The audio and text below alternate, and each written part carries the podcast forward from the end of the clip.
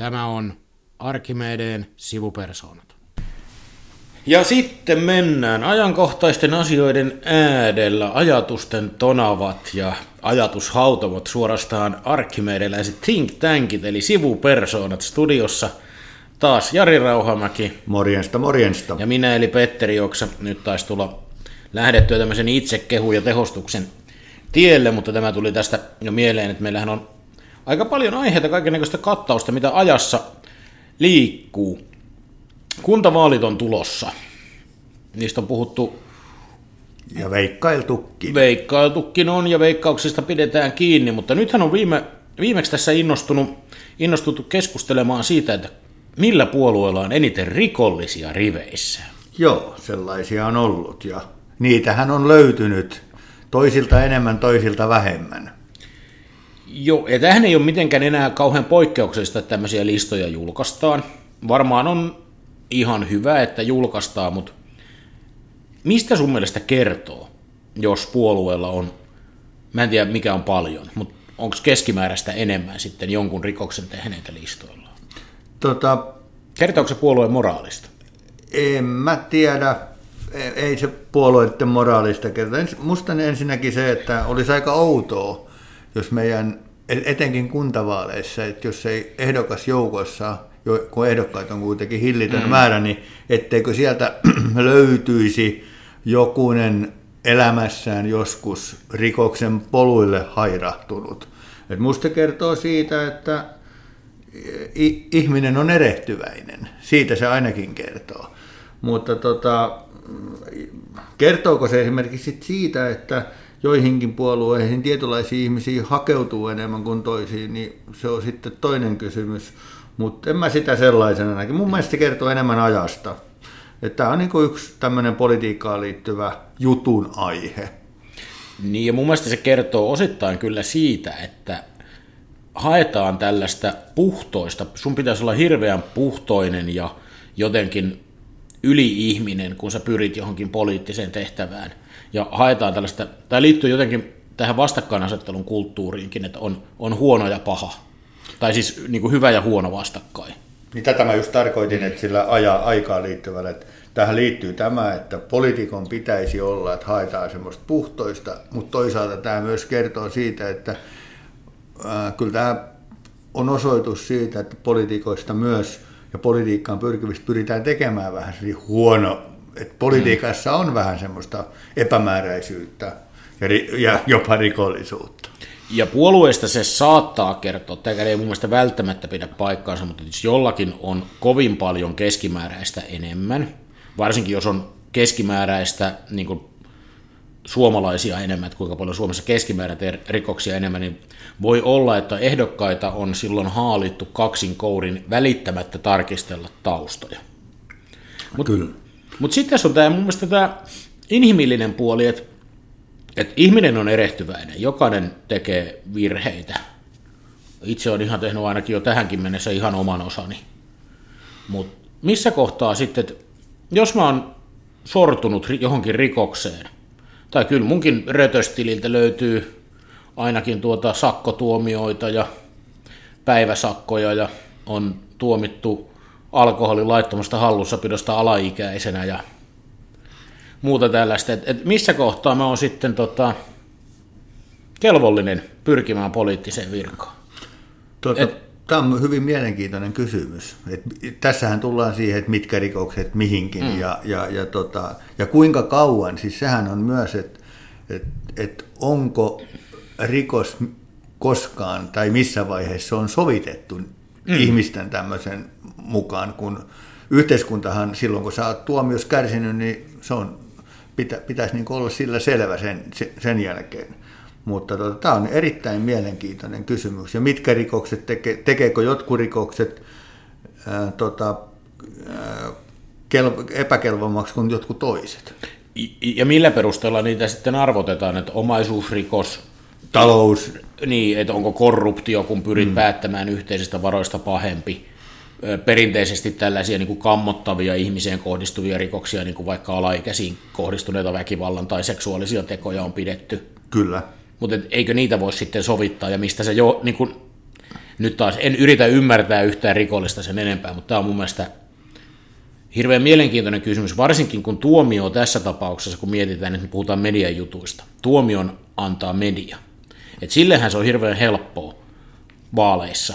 Että jos ihmiset sua äänestää, oli sun tausta mikä tahansa, niin olet kiirastulessa puhdistettu, siis sen valinnan kannalta. Että löytyyhän meillä eduskunnasta ihan kovan luokan huumerikollisia. Ja musta tähän sopii, sopii niin kuin eduskuntaan liittyen, kun olen siihen aikaan ollut tota, jo pol- töissä politiikan toimittaja, niin tapaus Kauko Juhantalo on hyvä esimerkki. Mm. Tu- tuomio ää, putosi eduskunnasta, erotettiin eduskunnasta ja äänestettiin takaisin, niin en mä tiedä. Mä tästä asiasta aikana joutui aika paljon keskustelemaan, mutta ei mun mielestäni siinä oikein ollut nokan koputtamista sen jälkeen. Ei äänestäjät palauttaa, vaikka moni olisi voinut nimenomaan tässä tapauksessa perustella, että se mistä sai tuomion oli sen kaltaista käytöstä, että se ei välttämättä osoita hyvää harkintaa yhteisten asioiden hoidossa. Kyllä, kyllä. Mutta tämä on minusta mielenkiintoinen. Sen takia tässä nyt median pitäisi olla hirvittävän varovainen näiden listojen. Siis jo, näitä pitää käydä läpi. Mutta pitäisi myös käydä tätä keskustelua, mitä me yritetään käydä nyt tässä, että mikä se rikollisuuden raja on. Ja toki ihmiset niin kuin äänestyspäätöstä tehtäessään, että onko ihminen muuttanut tapansa ja muuta varmaan arvioi. Joo, ja sitten myös sitä, että miten puolueet suhtautuvat. Mm. Et nyt kun katsoo, katsoo näitä, mitä nyt tässä viikon kahden aikana on ollut, niin mun mielestä puolueilla on ollut kuitenkin kohtuullisen hyvä linja siinä, että miten, miten ne on reagoinut näihin Joo. juttuihin. Et silloin puolueen sisäiset prosessit ei ole ollut kunnossa, kun yksi puolue ainakin jotain poisteli verkkosivuiltaan näitä ehdokkaita, ehdokkaita rikosten luonteen selvittyä heille. Et silloin ainakaan, et ilmeisesti on ollut olemassa joku moraalinen kehikko, jota varten ehdokkaita on haluttu peilata, mutta siinä on epäonnistuttu. Kyllä. Ja nyt tällä sanomatta, onko se oikein tai väärin, mutta sisäiset toimintatavat ei ole siellä ollut. Mutta tultaisiko me semmoiseen niin kuin lopputulemaan tämän suhteen, että ää, pyrittäisiin kuitenkin semmoiseen maailmaan, jossa, jossa myös politiikan, politiikassa ihminen kykenisi sovittamaan sen tekonsa ja olemaan mm. kelpo ihminen tietyissä voi, tietenkin. Joo, ihminen voi erehtyä ja silti tulla valittua poliittisiin tehtäviin, eikä häntä pidä tuomita. On syytä tonkia. Sanotaanko, että jos ihminen on tehnyt jonkun, vaikka sen talousrikoksen, niin on syytä tonkia hänen nykyisiä menettelytapojaan. Se on aika selvä. Mutta jos selvää syytä ei löydy, niin ei pidä leimata. Ja kyllä se, myös se, että kiva, kivahan se olisi, että äänestäjät tietäisivät ehdokkaiden taustoista. Et, et, ei sitä niin kuin menneisyyttä, mä en tiedä, tarvitseeko sitä kauheasti peitelläkään. Niin, mun mielestä keskeinen asia on tässä se, että miten se ehdokas itse suhtautuu Kyllä. menneisyyteen, se, että kerrotko avoimesti. Oletko jos, sinut sen kanssa? Niin, niin, että jos piilottelet sitä, niin silloin, vaikka siinä ei olisi, mutta se vaikuttaa silloin epäilyttävältä. Mutta tähän liittyy tähän mediaan, niin meillähän on ollut tässä aika mielenkiintoinen keskustelu tässä suomalaisen median osalta tästä meidän rakkaasta yleisradiostamme ja sen mahdollisista tehtävistä tai tehtävien, että mitä sen pitäisi tehdä. Millainen, Jari, millainen suhde sulla on Yleisradioon?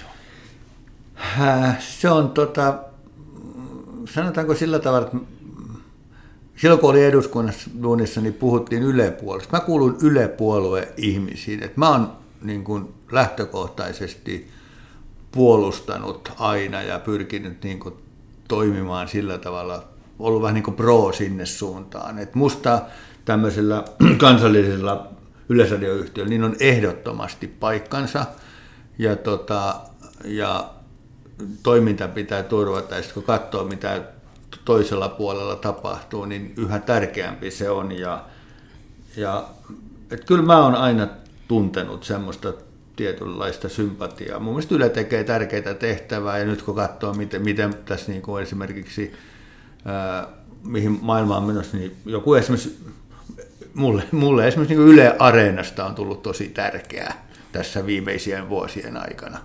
Että mun suhde Yleen on, niin kuin, se on, se on minun mielestäni tärkeä instituutio tässä suomalaisessa yhteiskunnassa. Joo, mä olen siitä ihan samaa mieltä, että mun mielestä on tärkeää, että Jokaisessa maassa pitäisi olla julkisrahoitteinen uutis- ja ajankohtaispalvelu Yleisradio.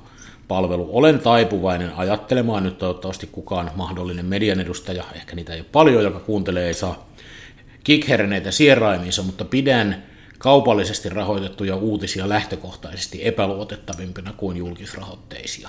Siellä on omistajan, siis tiedän, että taustalla on pyrkimys journalismia, mutta lähtökohtaisesti mun mielestä on näin, että omistajapohja vaikuttaa jo pelkästään aiheiden valintaan, vaikka aihetta sinänsä pyrittäisiin käsittelemään oikein. Kyllä, ja, ja tota, toisaalta sitten niin kuin siinäkään, ai, siinäkään ei ole oikeastaan pahaa, jos se tehdään niin kuin selkeästi mm. ja näytetään se ja, ja myönnetään se. Että tota, sekään ei ole huono asia sinällään. Ei ole siinä, eikä, ja siis pystyy, pystyy tekemään siis niin kuin, äh, ihan niin kuin bisnespuolella myös hyviä ja journalistisesti pätevää uutistoimintaa. Mä en tarkoita sitä. Enkä tarkoita sitä, että Yle olisi puhtoinen, niin siihen on erinäköisiä poliittisia intressejä. Kyllä sielläkin niin on aikaansa. Nyt pidän uutistoimintaa varsin hyvällä tasolla olevana, mutta mä en ihan aina, siis mä ymmärrän ja hy, niin kuin, pidän myös niin kuin tästä tehtävästä, mutta mä en ole ihan varma, miksi meidän verorahalla pistää, pitää ostaa esimerkiksi amerikkalaisia viihdesarjoja näytille. Miksi Game of Thronesin pitää tulla Ylen kanavilta? Siis mä niin kuin siihen, että kysymys, niin kuin, tämä ohjelma esitettäisiin meillä joka tapauksessa. Joo, tämä on semmoinen, joutunut tähän osa, osallistumaan mm. tähän keskusteluun, ja tämä on musta aika semmoinen, niin kuin, tämmöinen puolen tunnin podcasti ei riitä, riitä tätä asiaa käsittelee. Et musta se on niin kuin, se Yle on niin kuin tietyllä tapaa semmoinen, min, mun näkökulmasta semmoinen möhkäle, mm. ja siellä pitää niin kuin olla kaikkea. Tai siis sanotaan sillä tavalla, kun siellä on niitä jo kielijuttuja, tämän tyyppisiä. Joo, eikä voi, jo, ei voi olla pelkästään uutis- ja ajankohtaiskanavaa palvelua, siis se ei ole silloin aito media. Mutta mut musta niin kun se, mitä niin kun tällä puolella, että se Ylen niin kun tavallaan asema ja rahoitus ja kaikki tämän tyyppi, mitä siihen liittyy, niin, niin kun mä katson sitten, niin että musta, kun on pitkään ollut seurannut tota ja ollut tekemässä niitä, niin kyllä tämä mua, musta tämä on niinku huolestuttava, kun tästä tehdä tästä yle, yle, Ylestä kanteluja ja muita, niin se, että kun mä katson niinku Sanomaa, niin, niin kun me, meillä on kadonnut niinku maakuntalehdet, siis meillä on mm. t- tavallaan, kyllä meillä on menossa tämä niinku uuti, uutisten, uutistuotanto niin hyvin, hyvin, hyvin uutistoiminta keskittyy, keskittyy se on todella pienissä käsissä. Ja se on, se on huolestuttavaa. Onko, mihin tämä, tästähän, tämähän lähti nimenomaan nyt tämä Yle-keskustelu sitä liikkeelle, että yksityinen yritys, eli Sanoma, teki kantelun Ylen tekstisisällöistä. Kyllä. Että Yle tuottaa liik- käytännössä voisi, jos nyt oikein vääntää yksinkertaista ja rautalangasta, niin Sanoma ottaa päähän se, että Yle tekee liian tehokkaasti liian hyviä uutisia tekstimuodossa verkkoon. Niin, ja sitten se, että mikä on se, niin kuin se rajaus. Ja vie heiltä niin kuin leipää pois. Mä en ymmärrä, että miksi se tekstimuoto on siinä. Sitten niin kuin tähän liittyy semmoinen pikkujuttu, kun käsittääkseni, niin sitähän ei ole niin kuin julkistettu sitä, että mikä se mm. sisältö on, mutta, mutta mainittu on myös tämä Ylen oppimissisällöt. Ja sitten, to, sitten Sanomahan on erittäin iso, iso. iso, iso tuota, toimija sillä puolella. Että vähän tässä tuntuu, että tässä on pukki ollut Kaalimaan vartijana. Ja, ja tota... Joo, jos yksityinen yritys ei pärjää bisneksellään julkista toimia varten, niin varsinkin oppimissisällöt on aihe, jossa pitää maksu, maksutonta materiaalia ja muuta olla, olla tarjolla. Että... Mutta tähän liittyy sitten sellainen sivujuone, joka, josta nostan hattua kyllä, niin kun, että, että kun Sanoma yhtiönä teki sen komissiolle sen kantelun, niin, niin Helsingin Sanomien pääkirjoituksessa arvosteltiin, että, että, että ei oikein ymmärretty tätä, että myöhässä ollaan ja, ja tota, ei ole enää niin kuin ajankohtainen. Et musta tämäkin on hauska piirre tässä tapauksessa. No joo, siinä oli osoitus siitä, että kyllä myös siellä niin kuin nimenomaan tässä tota, yksityisrahoitteisessa mediassa pystytään olemaan kriittisiä, tekemään puolueetonta journalismia omaa yhtiötä kohtaan, että se oli kyllä hieno esimerkki siitä. Toki se, että lähdetään oikeuden kautta niin kuin vaikuttamaan politiikkaan niin kuin tässä mediakentässä ja nimenomaan niin kuin tuolta sitten taas tavallaan, yli, niin kuin tavallaan ylikansallisten instituutioiden kautta, niin mä pidän sitä kyllä tosi vaikeana asetelmana. Sanomattakaan selvä, että mun mielestä Ylen tavallaan tehtäviä voisi tarkastella kriittisesti, tai pitääkin.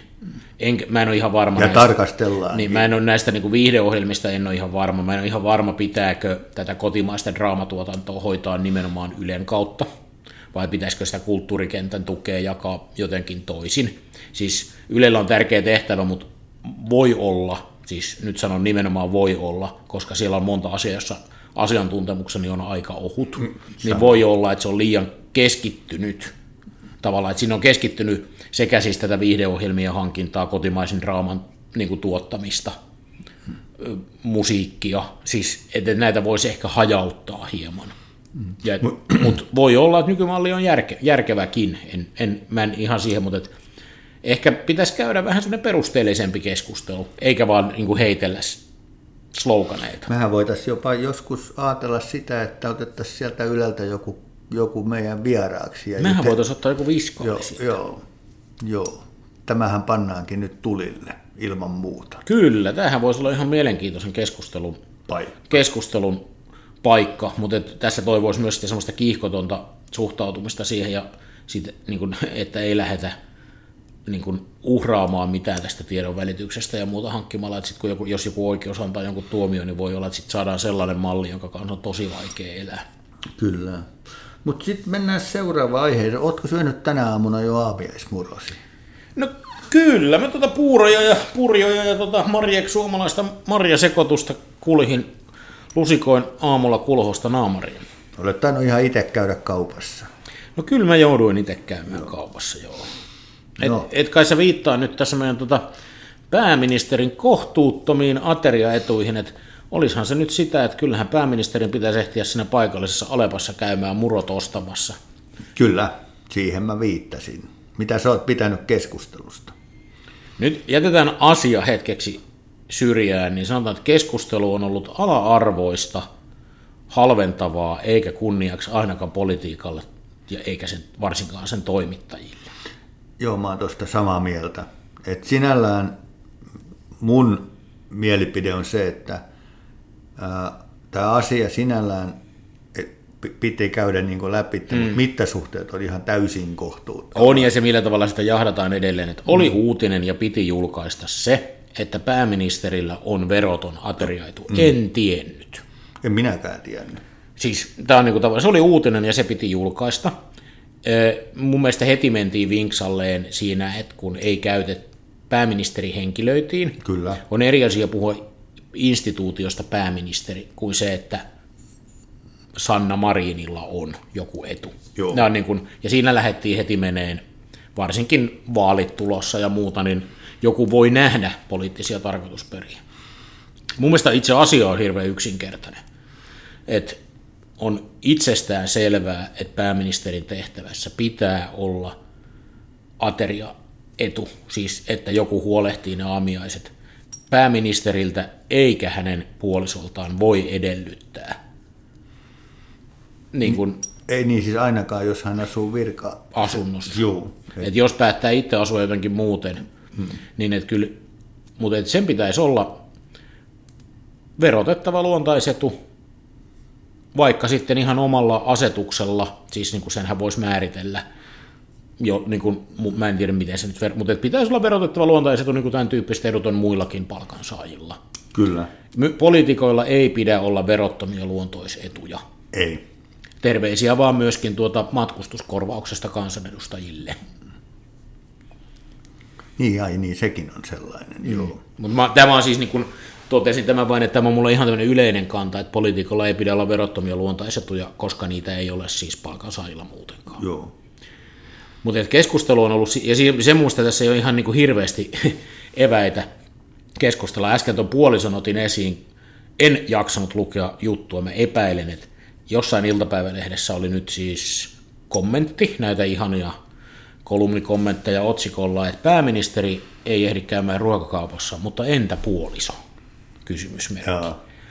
Ja jos annetta pyritään antaa se kuva, että puolison pitäisi sitten hoitaa pääministeri-instituution ruokahankintoja, niin eihän, ei, ei, eihän kenenkään puolisolta voida edellyttää sellaista, oli tehtävä mikä tahansa. Liittyykö tähän sellainen, mä oon miettinyt tätä, liittyykö tähän sellainen niin kuin asia, että ää, meillä on tullut ää, naiset pääministereiksi, kun aikaisemmin on ollut vähän toisenlainen, ja on tämmöinen, että näitä asioita katsotaan vähän niin kuin historian valossakin. Ja, ja, et, ei ei niin kuin haluta huomata, että tämä yhteiskuntakin on muuttunut tässä suhteessa. Et, et, tota, et, on... Voi olla, voi olla. Mä oon varmaan saman näppylöitä, että mä toivon, että sitä ei tarvitse, kun nytkin jotkut hallituspuolueen poliitikot varsinkin on julkisuuteen antanut niitä kommentteja, että tätä keskustelua ei käytäisi, jos pääministeri ei olisi nuorehko nainen. Niin. Mulla tulee vähän sellainen oksennut no, reaktio, mulla, mulla, reaktio, että tota, ei, ei sen naiseuden taakse pidä eikä saisi mennä, mutta tosiasia lienee, että on varmasti myös sitä asennetta. Mutta kaikki nykyiseen pääministeriin kohdistuvat mediajutut ei johdu siitä, että hän on nuori nainen. Mutta musta niinku tämä liittyy siihen, että musta niinku, tarkoitan tällä sitä, että, että kun sä saat tosta näppylöitä, niin musta, mulla on vähän semmoinen niinku fiilis, kun mä en pelkästään tätä, vaan aikaisempi juttu, että meillä on myös niin kuin toimittajissa semmoisia, jotka saa näppylöitä siitä, että meillä on yhä enemmän nuoria naisia merkittävissä poliittisissa tehtävissä. On varmaan, ja nyt sä sanoit aikaisemmin niistä rikollisista, että ihme, jos ei olisi kuntavaaliehdokkaana rikollisen, niin ihmehän se, jos meillä ei olisi toimittajina sellaisilla konservatiivisilla asenteilla varustettuja henkilöitä, jotka ei ole vielä sinut sen kanssa, että miehet ja naiset toimii tasa-arvoisesti näissä tehtävissä. Niin, että maailma on muuttunut. Meillä on, niin, koska meillä on Suomessa näitä, niin kyllä heitä löytyy myös toimittajista. Ja koska varsinkin politiikan toimittamisen kentässä meillä on myös jonkun verran nimenomaan niin sanotusti kokeneita henkilöitä, mm.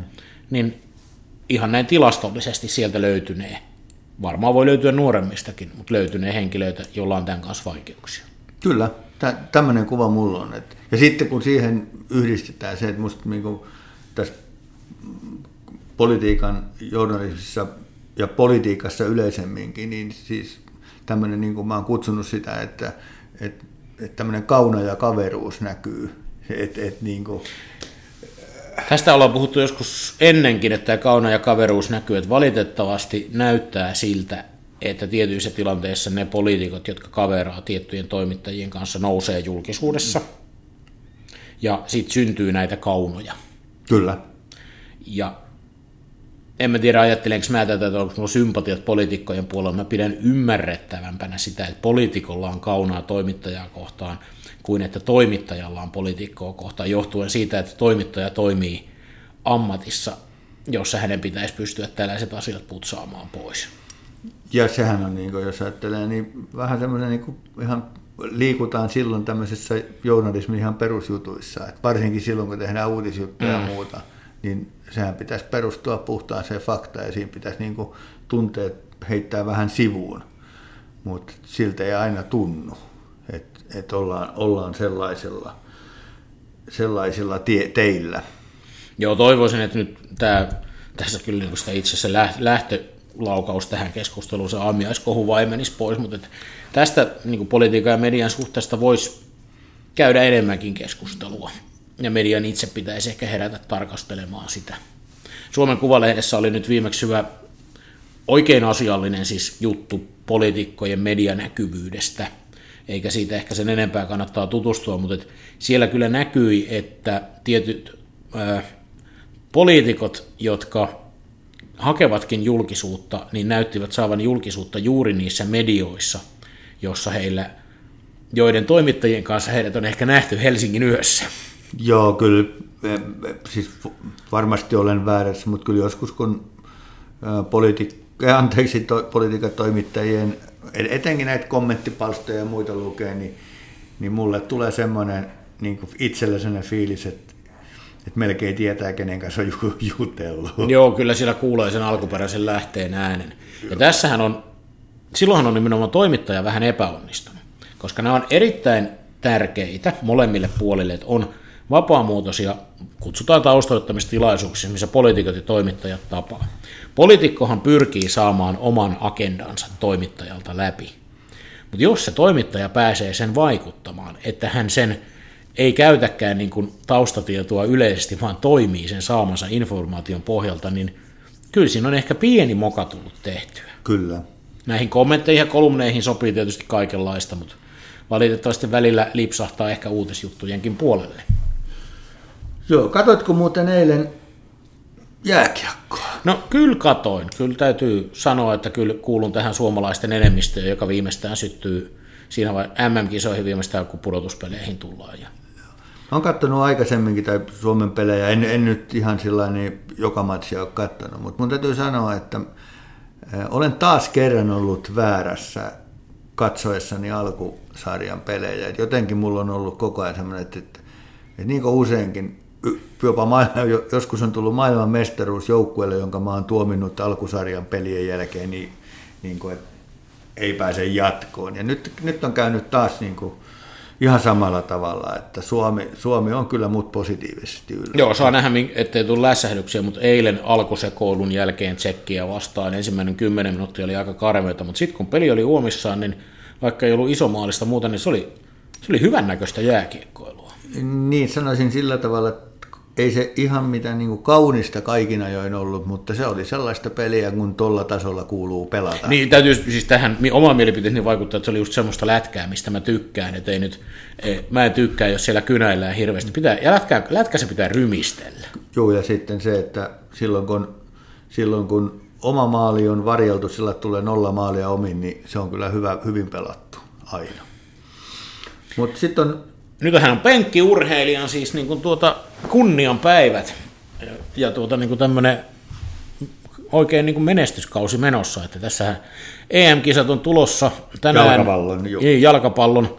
Mulla on pelipaita jo viritettynä tänään Suomi-Viro nauhoituspäivänä harjoitusmaaottelu ja siitä sitten kohti seuraavaa viikkoa. Ja arvaa mitä, ensi viikolla näyttää siltä, että Helsingissä ei pääse, mutta Valkeakoskella pääsisi suosikkijoukkueeni klubin peli ja Haka-klubi ajatteli torstaina lähteä kohti tehtaan kenttää. Kateeksi käy, kateeksi käy. Sinne pitäisi kyllä tänä kesänä päästä. Se on mun tämän kesän ohjelmassa. En ole koskaan ollut Hakan pelissä, niin pitäisi, pitäisi kyllä käydä ehdottomasti. Sitä mulla on ihan sama, onko siellä H J K tai joku muu, että mua, mua se paikka kiehtoo. Tota, miten sä luulet, että huuhkajille käy? Tämä on kyllä nyt paha, että jos niin laittaa viileät jalkapalloanalyytikön silmälasit päähän, niin, niin, niin silloinhan se sanoo, että huuhkajat ei lohkossaan tule voittamaan yhtään ottelua tai saamaan yhtään pistettä. Mutta tietysti kannattajan näkökulmasta niin onhan siellä mahdollisuuksia. En tiedä, onko jatkopeleihin, mutta et kyllä sieltä voisi yhden tasurin ja ehkä sitten oikein yhden voitonkin kairata ja sitten on niin kuin tie auki. Et eihän se jalkapallo on, jalkapallokin on siitä hieno laji, että kuka tahansa voi kaatua. Niin kuin vaikka Suomen harjoitusmaaottelu Ranskaa vastaan osoitti, vaikka niin kuin meillä on alkulohkossa FIFA-rankingin ykkönen Pelkiä, edelleen taitaa olla ykkönen. On ykkönen. Ja siis hyökkäyskalusto on armoton. On. Joo, sieltä taitaa taas löytyä mun, mun ehkä tuota maalikuningas Veikko. Tuota, ehdokaskin sitä Pelkian maajoukkueen puolesta. Ja sähän ei... oot, tiedän sen, että sä Pelkian, Pelkiä kuuluu sun suosikkiin. Kuuluu, kuuluu. Onko kuuluu. Tota Pelkiä sun, ei nyt lyödä vetoa, mutta onko Pelkiä sun suosikki Euroopan mestariksi? Ei se välttämättä ole. Sanoppa, sa, saat laittaa kaksi joukkuetta. No jos laitetaan kaksi, niin tota, sit mä laitan ö, Pelkiä ja Saksa. Mm, jaha, meillä olisi eri ihan. Mulla on Italia ja Ranska. Mä pidän Italiaa näiden kisojen mustana hevosena. Se on ihan, mä toki myönnän, että mä mielelläni aina aliarvioin Italiaa, koska olen inhonnut italialaista jalkapalloa kahdeksankymmentäluvun puolustuspelistä saakka. Joo, nää on niinku se, että, ja sit maalikuningas, mulla on semmoinen fiilis, että se löytyy Ranskan joukkueesta. No se on vahva, se on kyllä vahva. En ole kyllä... saattaa olla, että tässä erästä veikkausexceliä molemmat täyttelee, ja vielä ei kyllä yhtään vastausta lukittu. Ei ole, ei ole munkaan, mutta se on hauskaa huvia sekin. Mutta ehkä tämä urheilukeskustelu voisi jäädä tähän, paitsi että sitten seuraavassa jaksossa, niin mitäs tuumat, jos puhuttaisikin urheilusta oikein huippu-urheilijan kanssa? Semmoinen voisi olla ihan kivaa.